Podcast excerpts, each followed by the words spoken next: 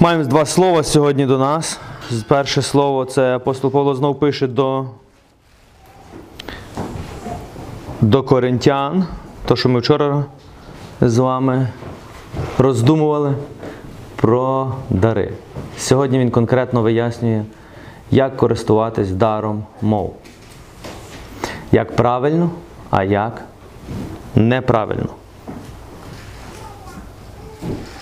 Дар мов це є дар Святого Духа. Це є дар для того, щоб ти молився, відновлював себе. Цей дар має два, дві функції. Перше, він працює для того, щоб ти себе відновлював, а друге для того, щоб е, наповняти церкву, тобто відновлювати церкву, збагачувати церкву. Але якщо правильно ми його використовуємо. Тобто, якщо ми молимось на мовах, але між нами нема когось, хто би тлумачив, то тоді Павло каже, моліться вдома собі на відновлення. Якщо ви молитесь в церкві, нехай хтось тлумачить, щоб церква мала користь. І він каже: якщо я прийду до вас і скажу 10 тисяч слів на мовах, а немає нікого, хто би тлумачив, то що ви зрозумієте, що я вам сказав? Тому каже, я прийду і буду вам пророкувати, буду говорити слово знання, слово мудрості і науку для того, щоб ви розуміли. Той, хто молиться на мовах, нехай молиться для того, щоб мав дар тлумачення. Ці всі, ці всі дари можна розвивати. Дар мов це єдиний дар, який дається тобі Духом Святим. Всі інші харизми потрібно розвивати, вони не падають з неба. Так як більшість людей очікує, що воно впаде, і він колись стане великим чудотворцем стане. Ні. Такого не буде. Ти можеш очікувати, тобі буде вже 99,9, і ти прийдеш до Господа і запитаєш, Боже, чому? А Бог каже, я ж тобі вже все дав. А ти не навчився цим користуватися. Тобто харизми потрібно розвивати. За них потрібно брати відповідальність. А ми живемо в світі такому, де люди не хочуть брати відповідальність.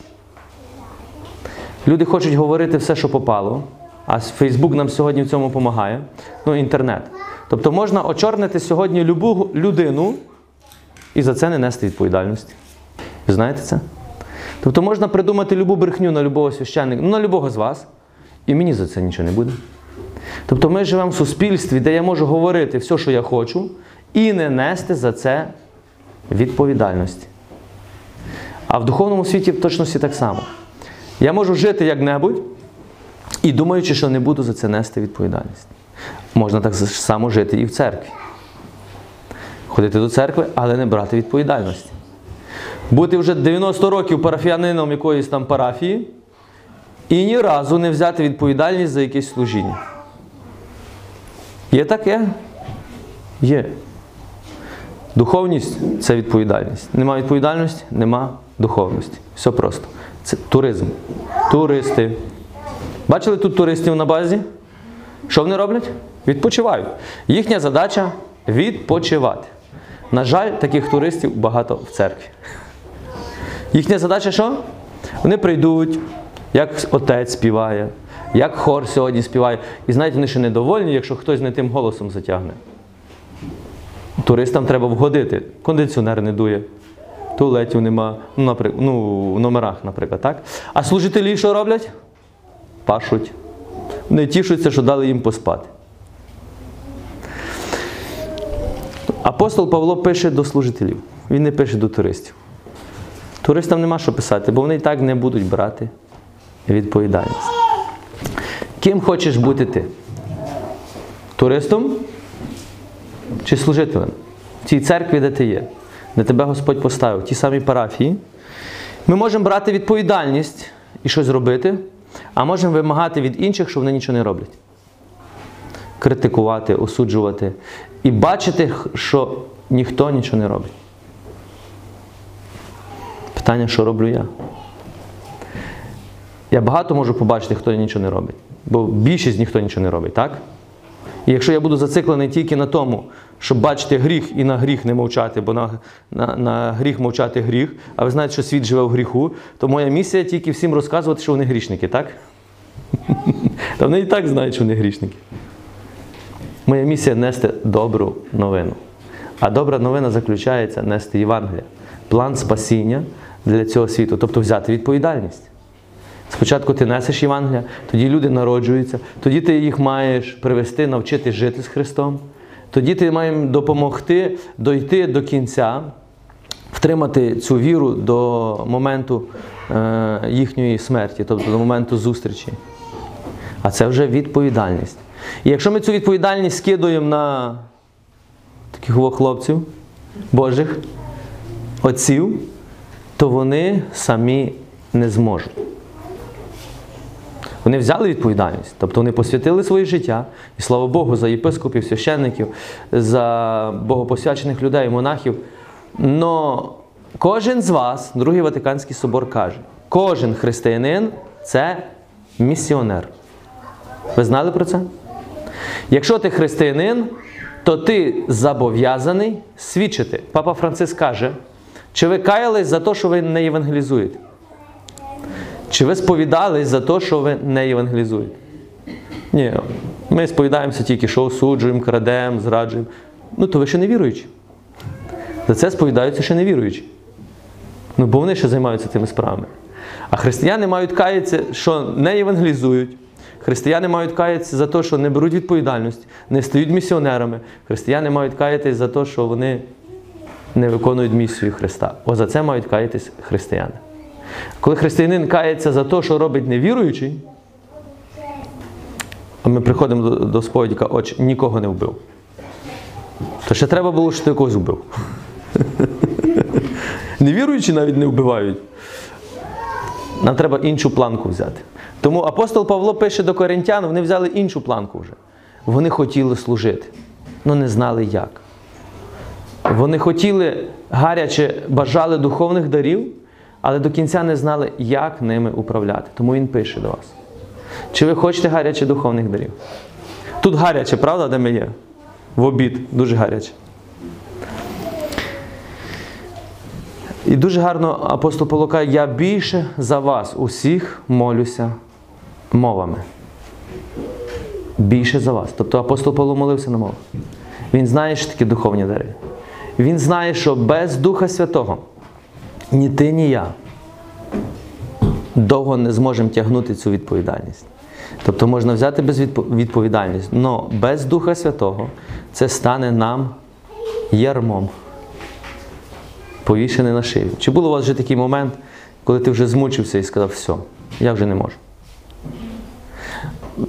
Я не знаю, як в отців, але в мене часто приходить така думка, все, все, треба мені того. Ну треба мені Боже того. Потім Дух Святий приходить. Каже, треба? Добре, треба.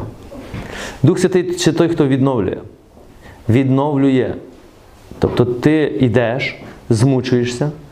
Так? Всі ми люди, всі ми тратимо сили, всі ми змучуємося. Але Дух Святий даний для того, щоб що?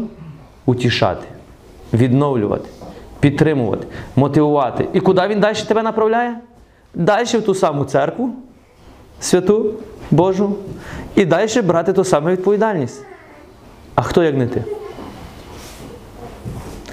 Так, треба мати мудрість, щоб не з головою почати все зразу робити, все від А до Я, і ти на другий день вже завалишся. Ні, тому, тому мусить бути є спільноти, є відповідальність за спільноти, є священники, є єпископи, є ті, у кого би ми мали вчитись, як правильно розподіляти свої сили. Щоб нас стало на ціле життя, а не на один місяць.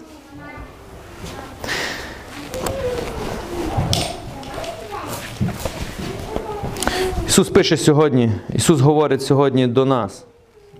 Давайте я прочитаю вам. Ми сьогодні читали Євангелія від Івана, 15 глава. Взагалі дуже гарна глава ціла. Але давайте прочитаю вам з 12 вірша. Це моя заповідь, щоб ви любили один одного, як я вас полюбив. Це моя заповідь. Заповідь, каже Ісус. А заповідь дана для чого? Для того, щоб знати, що така є заповідь, так? Чи для того, щоб виконувати? Як ви думаєте? А заповідь Ісуса хто має виконувати? Невіруючі чи віруючі? Ті, хто не йдуть за Христом, чи ті, хто йдуть за, Хри... за Христом? Тобто ті, що йдуть за Христом, так? Тут є люди, які йдуть за Христом. От вам приказ. Від вашого главного командуючого. Любити один одного. Це приказ. Все. Прикази не обговорюються, прикази виконуються. Це один із приказів любити один одного. І тепер Ісус каже, дає приклад, як я полюбив. Як я полюбив. Тут вже не йдеться любити ближнього як себе самого. Бо як ти можеш сказати, я себе не люблю, значить не люблю і ближнього. А тепер уявіть собі, Ісус каже: любіть один одного, як я вас полюбив. А як Ісус полюбив? Як? Помер. За кого? За тебе. То немає більшої любові, ніж життя віддати за ближнього твої. Тобто, любов до ближнього це помирати. Помирати. А я не хочу помирати. Знаєте? Я хочу жити. Я хочу, щоб інший заради мене помер, але от я помирати не хочу. Це важко помирати, ви знаєте? Чи не знаєте? Легше померти фізично, я вам скажу, раз і все, і тебе нема. А от помирати постійно, душевно, тілесно, присмиряти себе, помираєш, а воно не помирається. Помираєш, а воно не помирається. А ще багато таких людей знайдеться, які тобі допомагають помирати, які показують, що ти ще живий, що ти ще не помер. А тебе ще більше це нервує. Тобто є один тільки приклад Ісус. Дивитись на життя Його і жити так заради інших. Ніхто не спроможен любити більше, ніж тоді, коли він за своїх друзів своє життя віддає. Коли ви робивши все, що я. Коли ви роби, робите все, що я вам заповідаю, ви мої друзі. Гарні слова. Коли ви будете робити все, все, не то, що вам підходить, а все, що я вам говорю, тоді ви мої друзі. Тож слугами вже більше не називатиму вас. Слуга не відає, що його пан робить. Називаю вас друзями. Бо все я вам об'явив, що чув від Отця мого. Виявляєте собі, як Господь називає тебе і мене? Друг. А от вчора тема гарна була в нас про дружбу, пам'ятаєте? В подружжі. Ісус теж дивиться на тебе на друга. Але в нього є одна умова. Якщо я виконую то, що мій друг мені каже, тоді я є йому друг. Не ви мене вибрали, а я вас вибрав, призначив, щоб ви йшли і плід принесли, та щоб тривав ваш плід, і щоб усе, про що б ви тільки попросили в Отця у моє ім'я, дав вам.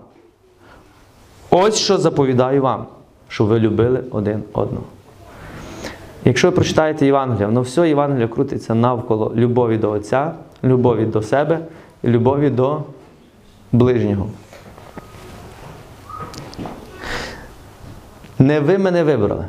Ви думаєте, що ви прийшли за Ісусом, бо ви такі пушисті, гарні? Ні. Це Він перший прийшов до тебе. Господь перший прийшов у твоє життя. Бог прийшов у твоє життя, коли ти ще взагалі був невіруючий і не знав про нього. А може знав, але так, ходив собі, знаєте, ніби і не знав. А Він вже тебе любив. Тому Він тебе вибрав. Тепер ти маєш подивитися на себе. Ти стоїш тут тільки тому, що Він хотів, щоб ти тут був. Ти йдеш за ним тільки тому, що Він хоче, щоб ти йшов за ним. Тобто, якщо він тебе вибрав, то він тебе і призначив. Чи ти дивишся на себе як на того, кого Бог призначив на конкретну справу, місію, працю? Чи ти дивишся на себе, як ти знов, хто я, та я ніхто.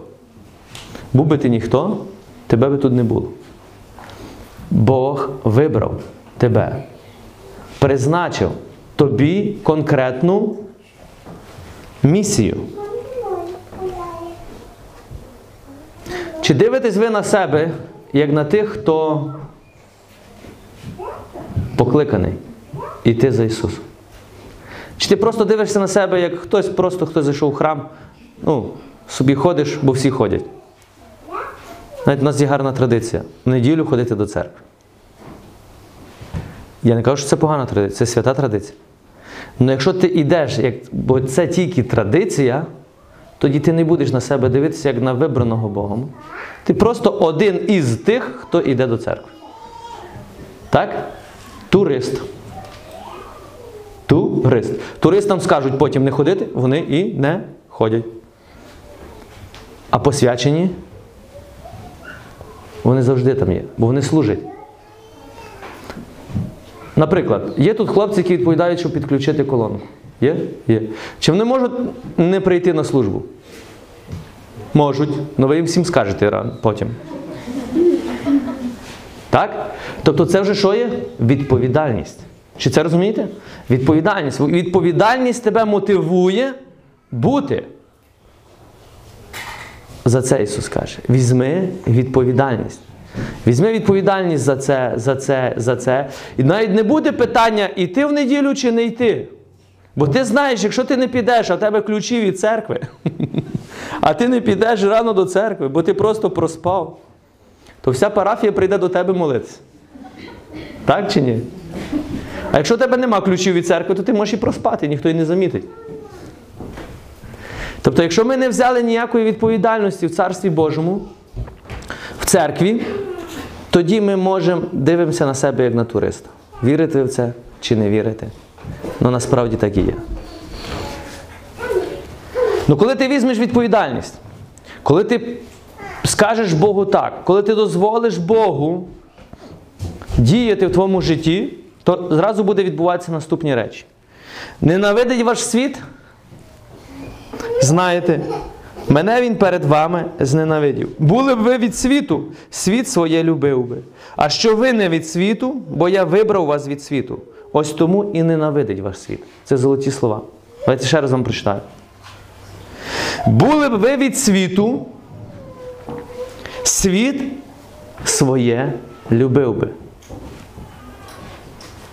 Ось тому, бо я вибрав вас від світу, ось тому і ненавидить вас світ.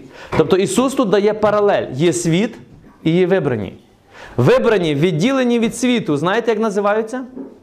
Є такий термін. Який? Святий. Святий. Святий це відділений, відділений від світу і поставлений в іншу позицію. Тому Ісус каже, світ вас ненавидить. Чому? Бо ви святі. У нашому розумінні святий, це, знаєте, німф світиться вже, зараз включу десь там є. Крила там літають. Тобто, і я, от, все, безгрішний, без. Так? Як ми дивимося на святих?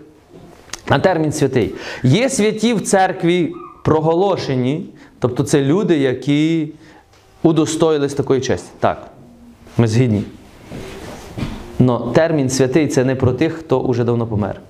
Термін святий це про тебе. Святий це відділений. А от питання, чи ти є відділений від світу, чи ні? Що це означає? Чи я думаю так, як думає світ? Чи в мене ще є бажання, як у цьому світі? Чи я ще грішу так, як люди, вони не грішуть, вони просто так живуть? Тобто для християнина жити на віру це гріх, так? А для людей в світі всі так живуть. То вони не, не вже, тобто не вірять в ніякий гріх. Якщо у моєму житті є ще щось, що є в стандартному житті невіруючого, то я ще не святий. Це означає, я не відділений. Я взагалі ще не віруючий. Невіруючий. Якщо ти ще ходиш до відьми, бо в тебе проблема, і ти ходиш зливати віск і оливо, а потім в неділю йдеш до церкви, невіруючий. Ще гірше, ніж невіруючий. Бо невіруючий не грає роль. Він йде до відьми, а в церкву не йде, бо він це не вірить. А ти хочеш вірити одне і в друге. Тобто і граємо роль. Коли все добре, йдемо до Бога, але коли великі проблеми, шукаємо людей, які мають силу.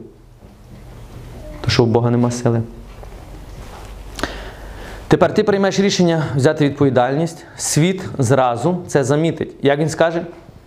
Диви, який святий став, не курить вже, не п'є вже. Тіштесь і радійте, коли на вас так кажуть. Тобто вони хочуть вас принизити, а ви тіштесь. Підійдіть, пожміть руку, скажіть, брат, сестра, дякую, що ти хоч замітив. Сектантом став, Біблію почав читати, свято почав жити. В секту записався якусь. Кому з вас вже так говорили? Говорили? Кому ще не говорили? Підійдіть, я вам скажу. Але це світ вам має сказати. Тобто люди мають помітити твою зміну, якщо ти йдеш за Ісусом. Бо якщо я йду за Ісусом, і ти працюєш між невіруючими, і вони навіть не замічають твоєї зміни, то ти такий, як вони. Ти ще не святий. Тобто ти ще не відділив себе, ти ще хочеш їм подобатись. Я не говорю, щоб ви їх критикували за те, що вони курять, п'ять, п'ють чи гуляють. Ні, не за це. Я вам говорю за те, що ви їх маєте любити так, щоб вони замітили, що ти якийсь не з цього світу. Отак. Якщо вони ще цього не замічають, то або вони вже в твоєму світі, або ти ще у їх світі. Що ви не від світу, я вибрав вас. Ось тому і ненавидить вас світ. Згадайте слово, що я був вам вирік, слуга найбільший від пана свого. Переслідували мене, переслідуватимуть і вас. Слово моє зберігали, зберігатимуть і ваші. Тобто Ісус говорить зразу: є два світи: царство цього світу, царство темряви і царство небесне уже на цьому світі. Царство Боже уже тут. Євангелія царства, друга частина на правах реклами. Два світи. В одному є закони, правила, умови, і в другому є закони, правила, умови. В одному є праця, і в другому є праця. В одному є нагорода, і в другому є нагорода. Два царства, два світа. Питання, де я? А більшість з нас навіть не уявляють, що є ще другий світ. Тобто ми собі живемо, бо живемо. То всі живуть, то я живу.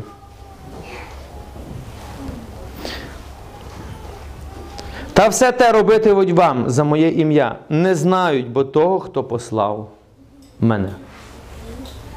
Як прийде утішитель, якого зішлю вам від Отця, Дух істини, який від Отця походить, то Він свідчитиме за мене. Та й ви свідчитимете, бо ви зі мною від початку. Коли прийде Святий Дух, що зробить Святий Дух? Дух Святий переконає цей світ у грісі. Не тебе хтось переконає, якась людина, що ти грішиш. Я пам'ятаю себе, як хтось приходив мені і казав, що я роблю щось неправильно, то в мене було тисячу виправдань, що я це роблю правильно. Тисячу. Всі так роблять. Але всі так живуть. Тобто я бачив ще гірших від себе і е, ну, впирався на них. Ну коли мені Дух Святий каже гріх, то приходив покаяння, сльози течуть і більше до цього не вертаєшся. Коли Дух Святий облічає в гріху, Дух Святий облічає з любов'ю, з радістю. Дух Святий облічає так, що ти розумієш, що ти раниш Бога. І не, Бог не кидає почуття вини, що ти винен. Ні, ти просто більше не хочеш це робити. Чому? Бо так любиш Бога. Сатана облічає, що завжди буде казати, що ти поганий. Чому? Ну, бо робиш погані речі. Тому ти поганий. Дух Святий скаже, ні, ти достойний, ти покликаний. Але ці речі, які ти робиш, недостойні тебе. Пам'ятаєте, фарисеї облічили в гріху жінку в перелюбі, і Ісус облічив в гріху жінку в перелюбі. Тільки як облічає сатана і як облічає Святий Дух. Сатана облічає, щоб принизити і вбити, Дух Святий, щоб підняти, мотивувати, щоб ти йшов далі. Повідав я вам те, щоб ви не зневірились. Гарне слово. Каже Ісус, я вам це все говорю, коли це прийде у твоє життя, щоб ти не зневірився. Так має бути. Ти не прийшов в цей світ всім подобатись. Запам'ятай це. Горе вам, каже Господь, якщо про нас будуть тільки добре говорити. Уявляєте? Я така свята людина, про мене всі говорять добре, а Господь каже, горе мені. Як це тепер розуміти? Ви не можете всім подобатись. Ви знаєте це? Не можете. Ви не можете пити, гуляти і курити і, жати, і жити свято. Тепер ти мусиш вибрати, який табір тобі вибрати. Бо ти будеш з одними, то одним подобаєшся. Ти будеш з другими, то другими подобаєшся. Бо ти не можеш одночасно подобатись і одним, і другим. Ти не можеш подобатись і бісам, і ангелам. Будемо молитись, дорогесенькі, щоб Дух Святий, щоб ми дозволяли Духові Святому нас облічати. Ви би хотіли, щоб Дух Святий тебе облічив? Точно? Ви знаєте, що це боляче? Коли прийде Дух Святий, і Він тобі показує, що ти робиш щось неправильно, це дуже боляче. Но це дієво. Ти більше до цього ніколи не будеш вертатися. Давайте будемо молитись, щоб Дух Святий приходив, щоб був дух покаяння. А щоб прийшов дух покаяння, справжнє покаяння, то мусить бути дія Святого Духа. Може бути дух оправдовування. Отче, я згрішив, бо і тисячу причин, чому згрішив. Це не дух покаяння, це дух оправдовування. Тобто ти не винний, бо якби тих тисячу причин не було, ти би не згрішив. Ти ж святий. Ну коли Дух Святий приходить, і ти кажеш, отче, я згрішив, бо я ще слабкий, я ще падаю, я не хочу. Прошу Господа, поможи. Тобто ти визнаєш. Тільки той, хто визнає, получає милосердя. Той, хто оправдовується, йому милосердя не потрібно. Він ж невинний. Буде молитися, щоб Дух Святий прийшов в моє серце. Тобто кожен з вас молиться, щоб Дух Святий прийшов в моє серце, щоб Дух Святий показав насправді, що в моєму житті є щось, що тягне мене ще до дна. Що я не хочу бачити, що я ще закриваю очі. І будемо показувати, щоб ми мали силу прийняти голос Духа Святого, визнати, порвати з тим і бути відділеним вже від цього. Це може бути якась залежність, це може бути якась прив'язаність небожа. Це може бути якась, я не знаю, гріх. Кожен з нас сам, сам краще знає, що в мене відбувається. Правильно? Але будемо просити, щоб це Дух Святий показував. Бо коли ти знаєш, ти з тим нічого не можеш зробити. Але коли Дух Святий покаже, ми будемо мати силу це розірвати. Також будемо вчитися використовувати дари Духа Святого в правильному руслі. Моліться на мовах. Коли ви наодинці, моліться на мовах, щоб відновлюватись в дусі. Коли ви разом сходитесь, моліться на мовах і моліться, щоб хтось тлумачив, щоб церква мала користь. Вчіться підтримувати один одного, вчіться мотивувати один одного, вчіться любити один одного. Ти любиш, але коли приходить Святий Дух, ти по-іншому починаєш любити. Тобто Дух Святий все перетворює з більшою силою. Нам потрібен Дух Святий. Бо ви бачите, ми без Духа Святого навіть не вміємо покаятися. То що говорити про наступні речі? Щось служити чи любити. Тому каже Господь: буде дано вам іншого утішителя, який буде з вами до кінця вашого життя. Уяви собі, з тобою є Господь, Дух Святий, який є з тобою до кінця твого життя. А знаєте, для чого Дух Святий в тобі? Щоб зробити з тебе святого. Святого. Тобто відділеного повністю від цього світу і, при, і посвяченого Господу. Не бійтесь брати відповідальність в парафіях, в церквах, в спільнотах, в сім'ях. Якщо ти береш відповідальність, то ти духовний. Нема відповідальності, твоя духовність даремна. Амінь. Слава Ісусу Христу!